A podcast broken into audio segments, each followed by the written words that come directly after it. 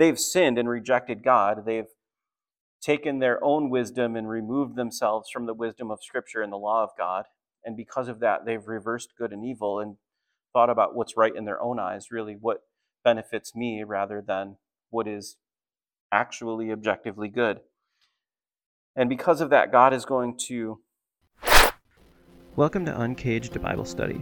We hope our name gives it away, as we are looking to unleash God's Word in its entirety, from beginning to end, and unlock the power within the pages of Scripture.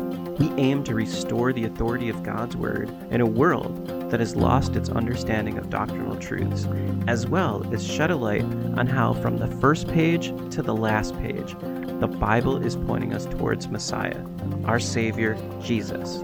So we hope you enjoy the Bible study today. And if you did, follow us or share the podcast to help us spread the word around the globe. And if you leave us a five star review, that's a great way to let us know that you say amen and are impacted by what you've heard. So thank you for joining us on this journey. And in the words of Charles Spurgeon, the Bible is like a caged lion, it does not need to be defended, it simply needs to be let out of its cage. Let's unlock the cage together.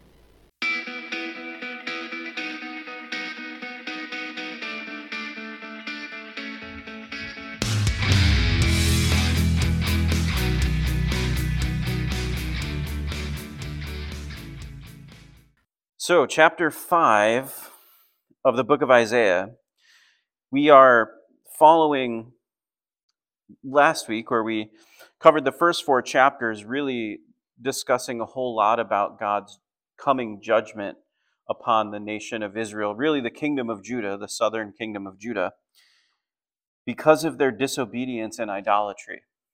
And what happens when Isaiah looks forward into the future and he's proclaiming this coming judgment, he really sees a judgment that's coming upon the Jewish people and their and this nation, uh, but he really can't discern the difference between what's coming very quickly and what's coming far off in the future. The best description of this I've ever heard uh, was by Pastor Skip Heitzig. He put it this way: When the the Old Testament prophets are predicting the future, and they're writing what God is showing them in the future. It's like when we are approaching a mountain range from miles away. Off in the distance, you see the peaks, and it looks like just one long range of mountains, like one skyline. But as you approach the mountain range, what you find out is that the mountains themselves are actually miles apart. And so, as the timing gets closer to the prophecies being fulfilled, you actually see that there's a time difference between some of the things that Isaiah is writing about. So, some of what Isaiah is writing about is going to happen very soon.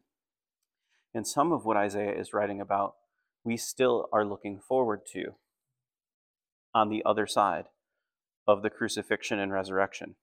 And we're going to see a little bit more of what is going to happen quickly in Isaiah chapter 5.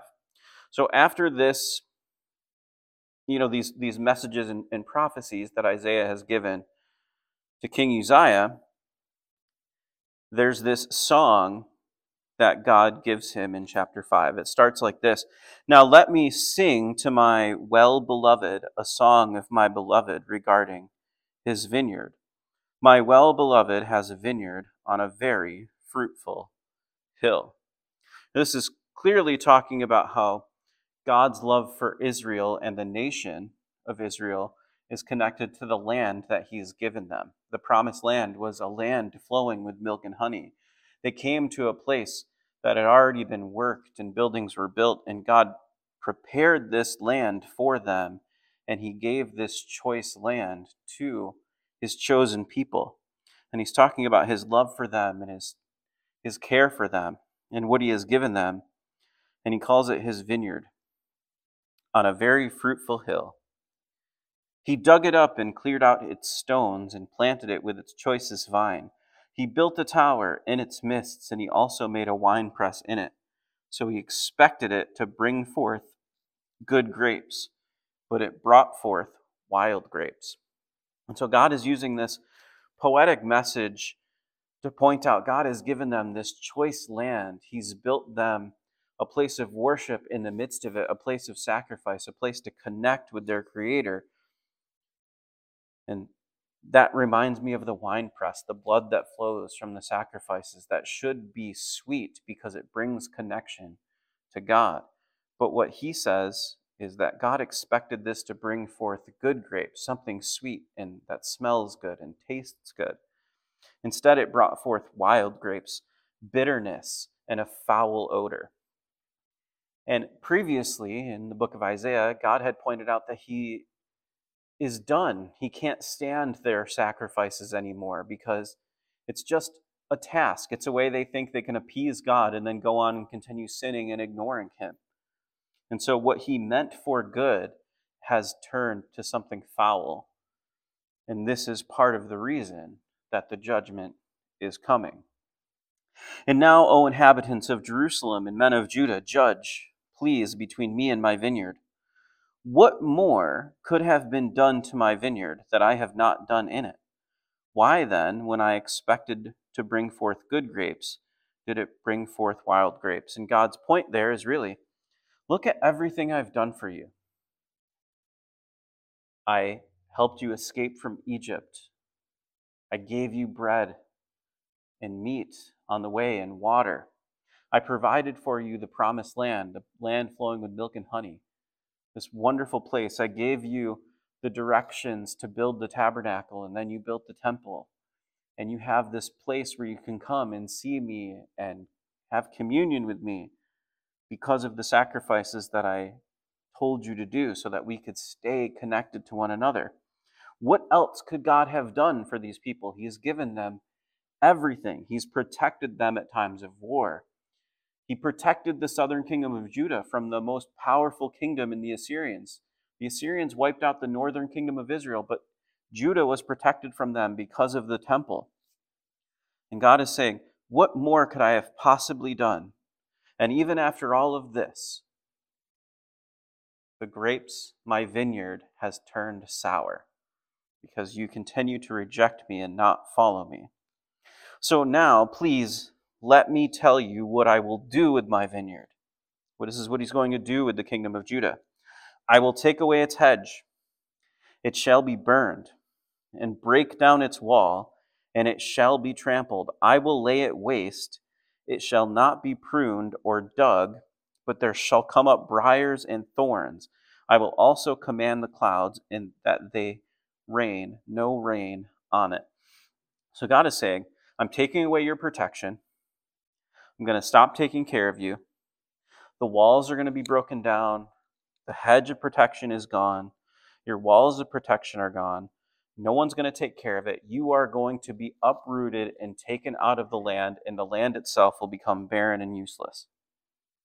So God is saying, You're going to be brought out of the land. For the vineyard of the Lord of hosts is the house of Israel. And here in verse 7, you get the meaning of the song. God is, in case any of those listening to Isaiah don't understand what he's saying, he explains it. The vineyard of the Lord of hosts is the house of Israel. And the men of Judah are his pleasant plant. He looked for justice, but behold oppression, for righteousness, but behold a cry for help. And God says, Yes, Israel, this nation, this land, is the vineyard. The people within it were the plants. I'm uprooting the plants because what I was looking for, they gave me the opposite. I was looking for a just people, instead, they became oppressive. I was looking for a righteous people, instead, all I get are cries of help. Verse 8 Woe to those who join house to house. They add field to field till there is no place where they may dwell alone in the midst of the land. In my hearing, the Lord of hosts said, Truly, Many houses shall be desolate, great and beautiful ones, without inhabitant. And so he's really pointing out to them not only is the land going to be destroyed and there's not going to be rain and your walls are going to be broken down, I'm taking you, I am uprooting you and moving you out of the land. The houses will be empty. You are going into the captivity. And he is telling them about the coming captivity from the Babylonians. He's telling them that he's going to raise up an army that's going to take them out of the land. Verse 10 For ten acres of vineyard shall yield one bath, and a homer of seed shall yield one ephah. Woe to those who rise early in the morning, that they may follow intoxicating drink, who continue until night till wine inflames them. The harp and strings, the tambourine and flute and wine are in their feasts, but they do not regard the work of the Lord, nor consider the operation of his hands. And now he's giving out a specific call to the people of Israel, those who are the party crowd. You're getting drunk in the morning, you're drinking all day, you're staying up late at night. Woe to you. Stop and think about how unrighteous and wicked the city has come, has become. The harp and the strings and the tambourines and flute and wine are in their feasts, right? They're partying, they're making loud noises, they're joyful in their sin and parading it around. So, verse 13, therefore, my people have gone into captivity. Now, this is interesting because this is a prophecy about the future, but God is so sure about what he is going to do, he states it as past tense. When God does that in prophecy, pay attention because it means there's no changing God's mind, there's no repenting out of it. This is going down. So, therefore, my people have gone into captivity. He has made up his mind. It's happening. Because they have no knowledge, their honorable men are famished, and their multitude dried up with thirst. Therefore, Sheol, or the grave, has enlarged itself and opened its mouth beyond measure, their glory and their multitude and their pomp. And he who is jubilant shall descend into it. People People shall be brought down, each man shall be humbled, and the eyes of the lofty shall be humbled. But the Lord of hosts shall be exalted in judgment, and God who is holy shall be hallowed in his righteousness. So God has decided they're going to be brought into captivity. He's going to humble their pride because they think they've got it so good. They think they've got everything figured out, but they don't. And so God's going to humble them and carry them off into captivity using the Babylonians. And through that, God's righteousness will be exalted. He's really expecting that through this, eventually, they will come back to worship Him and see God for who He is and remember His promises. So then the lamb shall feed in their pasture, and in waste places of the fat once strangers uh, shall eat. And he says, Woe to those who draw iniquity with cords of vanity, and as sin, and sin as if with a cart rope, that say, Let him make speed and hasten his work, that we may see it, and let the counsel of the Holy One of Israel draw near and come, that we may know it. Well, what is happening is through Isaiah, God is speaking directly to those who are mocking him who are saying, We don't believe you, Isaiah. We don't believe this is coming. He says, Woe to you that dare God, that challenge God and say, Okay, let him do this quickly. Let him hasten his work in verse, in, in verse 19, that we can see it. And let the counsel of the Holy One of Israel draw near and come so that we can know it. They're basically saying, We don't believe you. We dare God to do this so that we can see it with our own eyes because we don't believe you, Isaiah, because of the pride in their hearts. They've exalted themselves above God and they don't believe that judgment will come for them. But it will. Verse 20 Woe to those who call evil good and good evil, who put darkness for light and light for darkness, who put bitter for sweet and sweet for bitter. That's pretty plain language. It reminds me of 2 Timothy 3 when Paul is writing about the final days and the attitude of people in the last days when he says that people will call evil good and good evil. In verse 21, it says, Woe to those who are wise in their own eyes and prudent in their own sight. And so, in that very same vein, in this last warning to these people, woe to those who call evil good and good evil. Woe to those who see themselves as wise in their own eyes and in their own sight. This reminds me of the common phrases of the day that we live in, where people think of themselves as the subjective kings of the universe. And they think themselves right and wise all the time because they see the world only through their emotional state and lens. And they say, This is my truth, and they don't care about the objective truth. Doesn't matter if what I see or I feel contradicts ob- objectivity or reality. I see things my own way. It reminds me of the book of Judges, where it says that there was no king in those days, and everyone did what was right in their own eyes. They sought pleasure for themselves. Everything that they did was consumed with what felt good for them without the concern of the reality around them. Those who see themselves as wise in their own eyes and prudent in their own sight, not considering the truth and the reality that is objective outside of them. Woe to men mighty at drinking wine! Woe to men valiant for mixing intoxicating drink, who justify the wicked for a bribe and take away justice from the righteous man. Therefore, as the fire devours stubble and flame consumes the chaff, so their root will be as rottenness and their blossom will ascend like dust. Because they have rejected the law of the Lord of hosts and despised the word of the Holy One of Israel. How did they become wise in their own sight? How did they become prudent in their own eyes? How did they start calling evil good and good evil? There's the answer in verse 24. They rejected the law of God, they rejected the word of God. The scripture was not their authority anymore, they became their own authority. And when they gave themselves over to the thoughts of the flesh, they've reversed good and evil in their times. Therefore, this is the consequence of that type of behavior. Therefore, the anger of the Lord is aroused against his people. He shall stretch out his hand against them and stricken them, and the hills trembled. Their carcasses were as refuse in the midst of streets. For all this, his anger is not turned away, but his hand is stretched out still.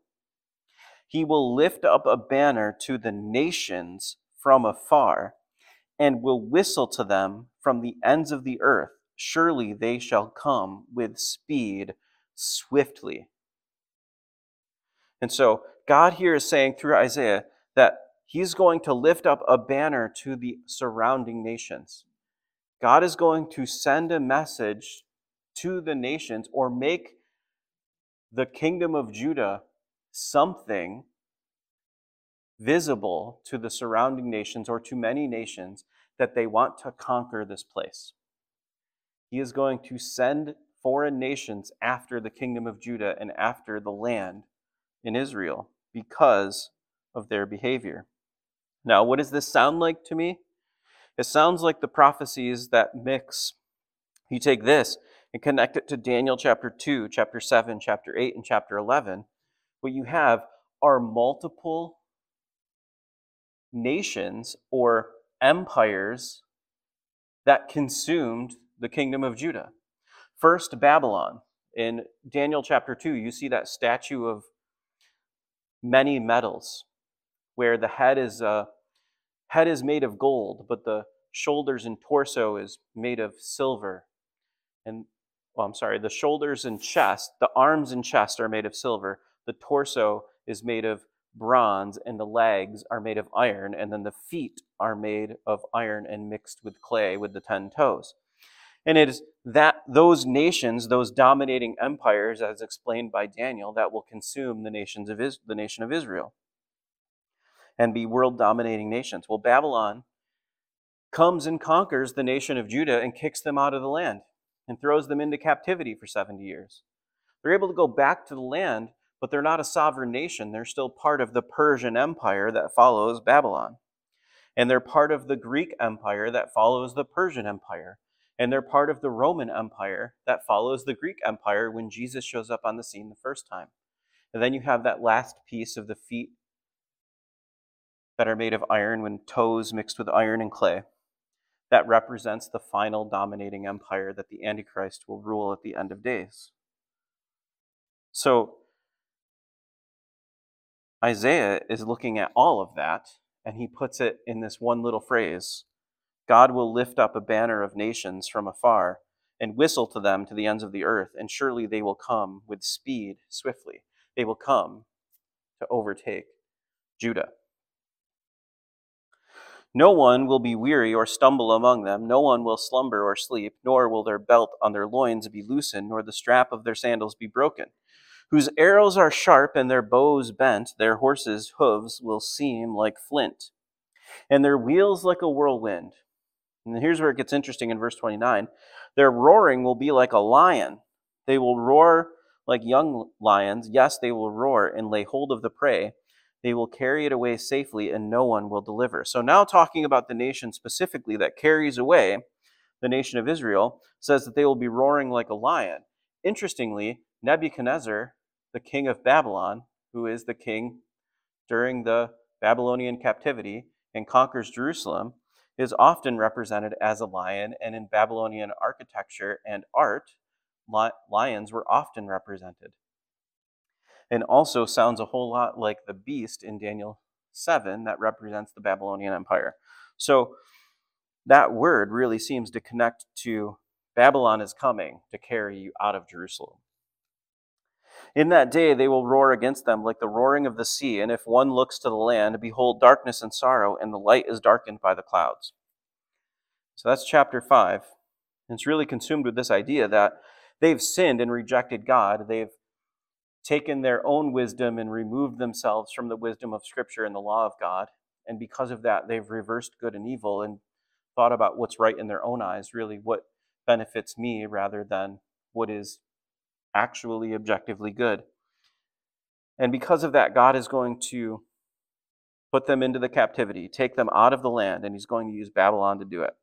That's what we discover in chapter 5. Now, chapter 6 is one of my favorites in the book of Isaiah.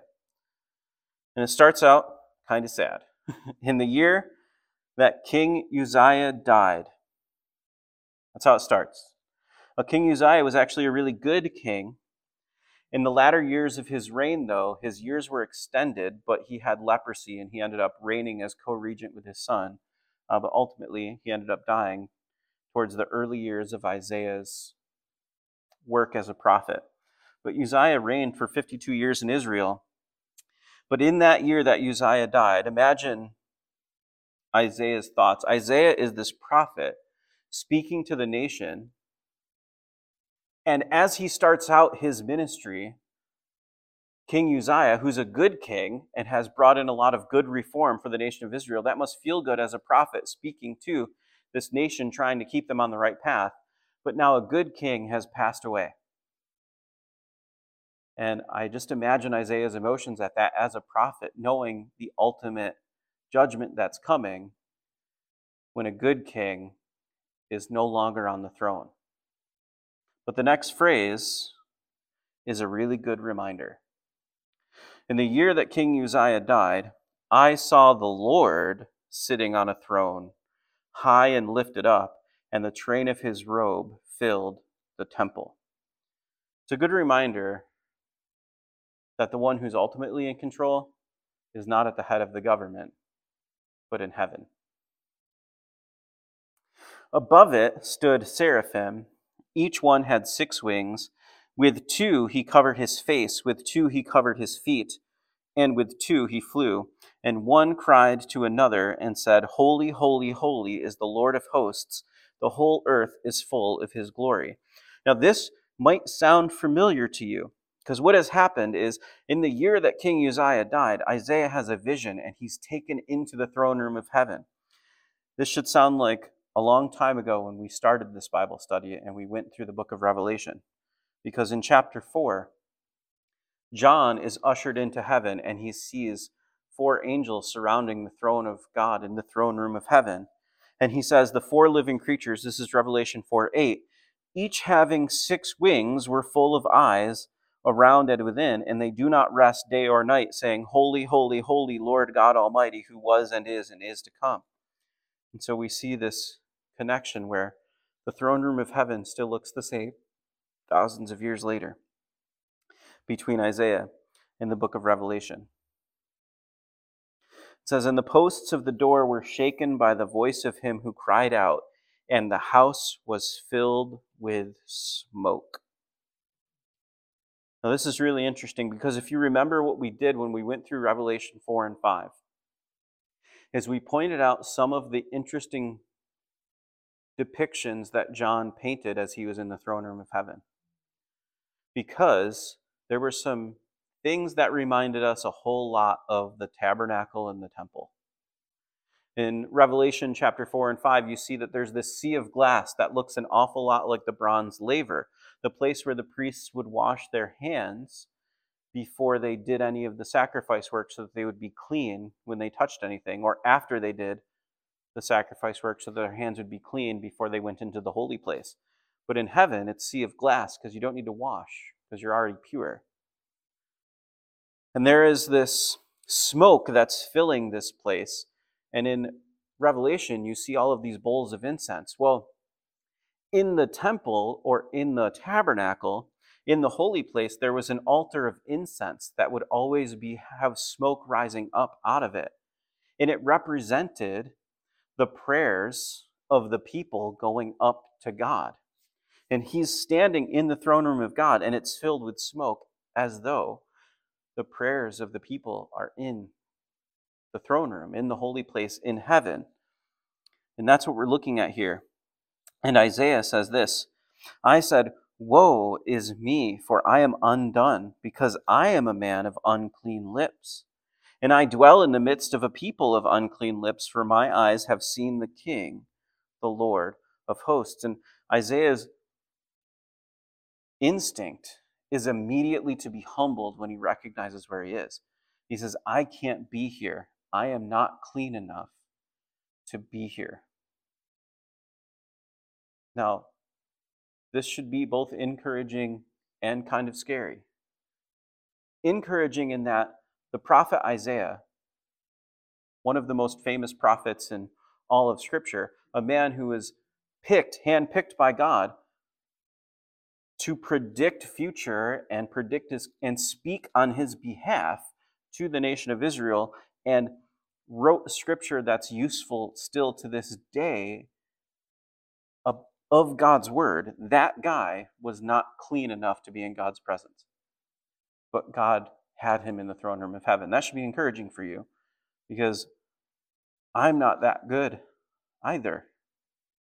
Right? So God brings him into the holy into the holy place in into heaven and this is what he does it says then one of the seraphim flew to me having in his hand a live coal which he had taken with the tongs from the altar and he touched my mouth with it and said behold this has touched your lips your iniquity is taken away and your sin is purged this is why it's important to understand what goes on at the temple and the tabernacle.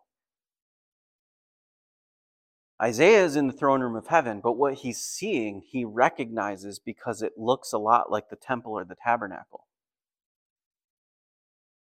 And an angel grabs a coal from the altar and touches his lips. Now, which altar? I'm not sure if it's the altar of incense or the brazen altar. Doesn't matter because here's how it works when you would bring an animal in for sacrifice to cleanse you of your sin into the tabernacle or the temple, first, that animal would be inspected to make sure it's clean and pure. If that animal was acceptable for sacrifice, it would be let through the curtain.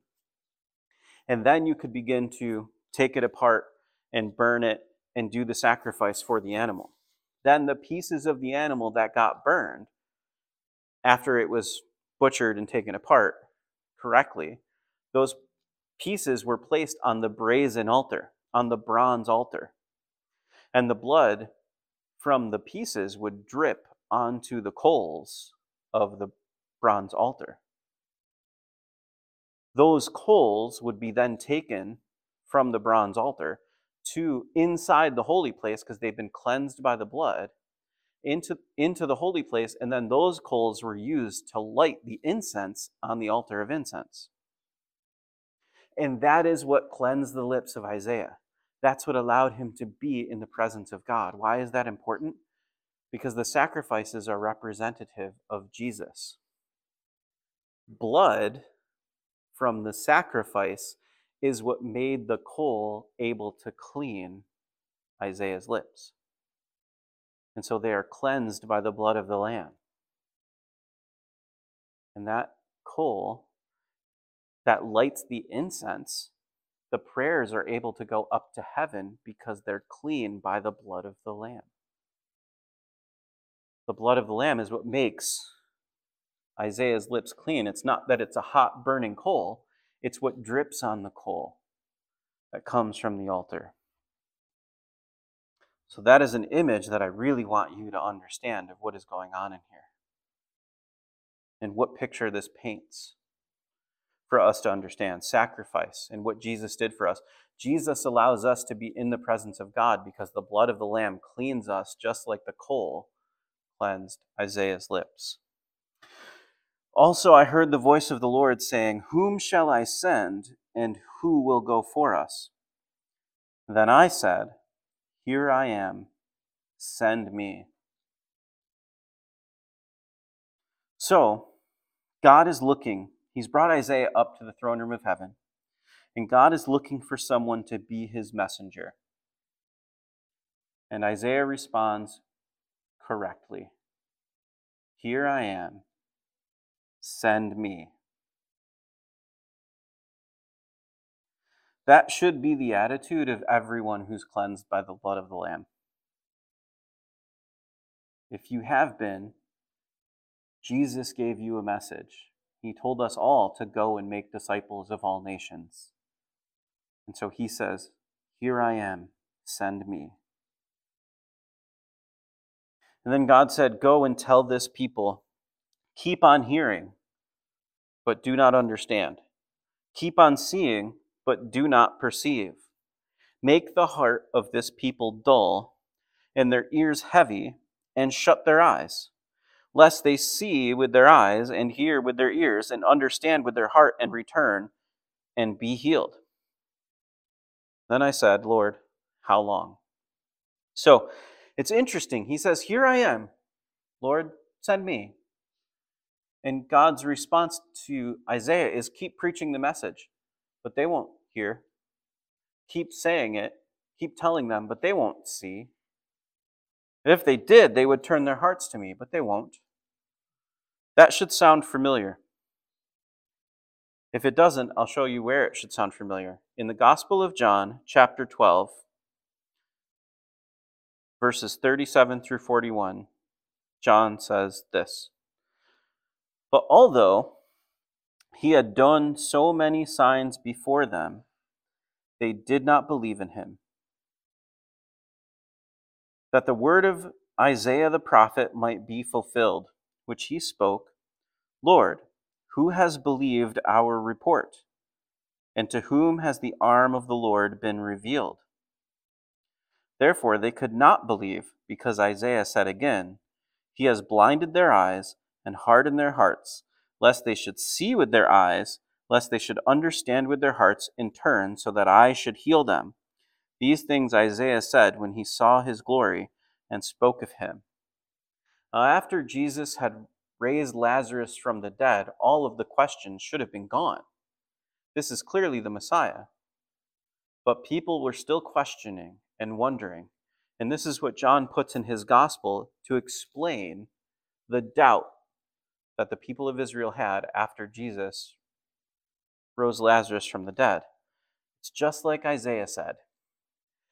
What Isaiah prophesied was fulfilled that the hearts of the people would be dull, their ears would be heavy, that they'd shut their eyes. No matter what they saw, they wouldn't see. No matter what they heard, they wouldn't hear.